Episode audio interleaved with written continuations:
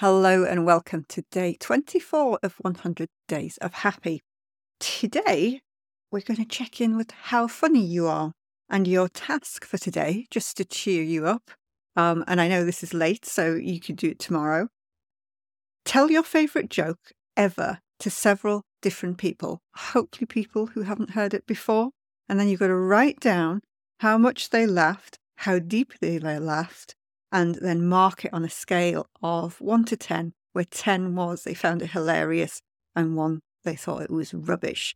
And do that for several people, and then work out whether, on your conclusions, you should have your own TV show, you're a pretty funny individual, you can make people laugh if they're drunk, you're just not very funny. People laughed, but it's not with you. So give it a go. Have a fun scale day and see how funny you are. Just check out with your favourite joke, share it, and share some joy in these very strange days. Have an amazing evening, morning, night, wherever you are, and I'll see you again tomorrow.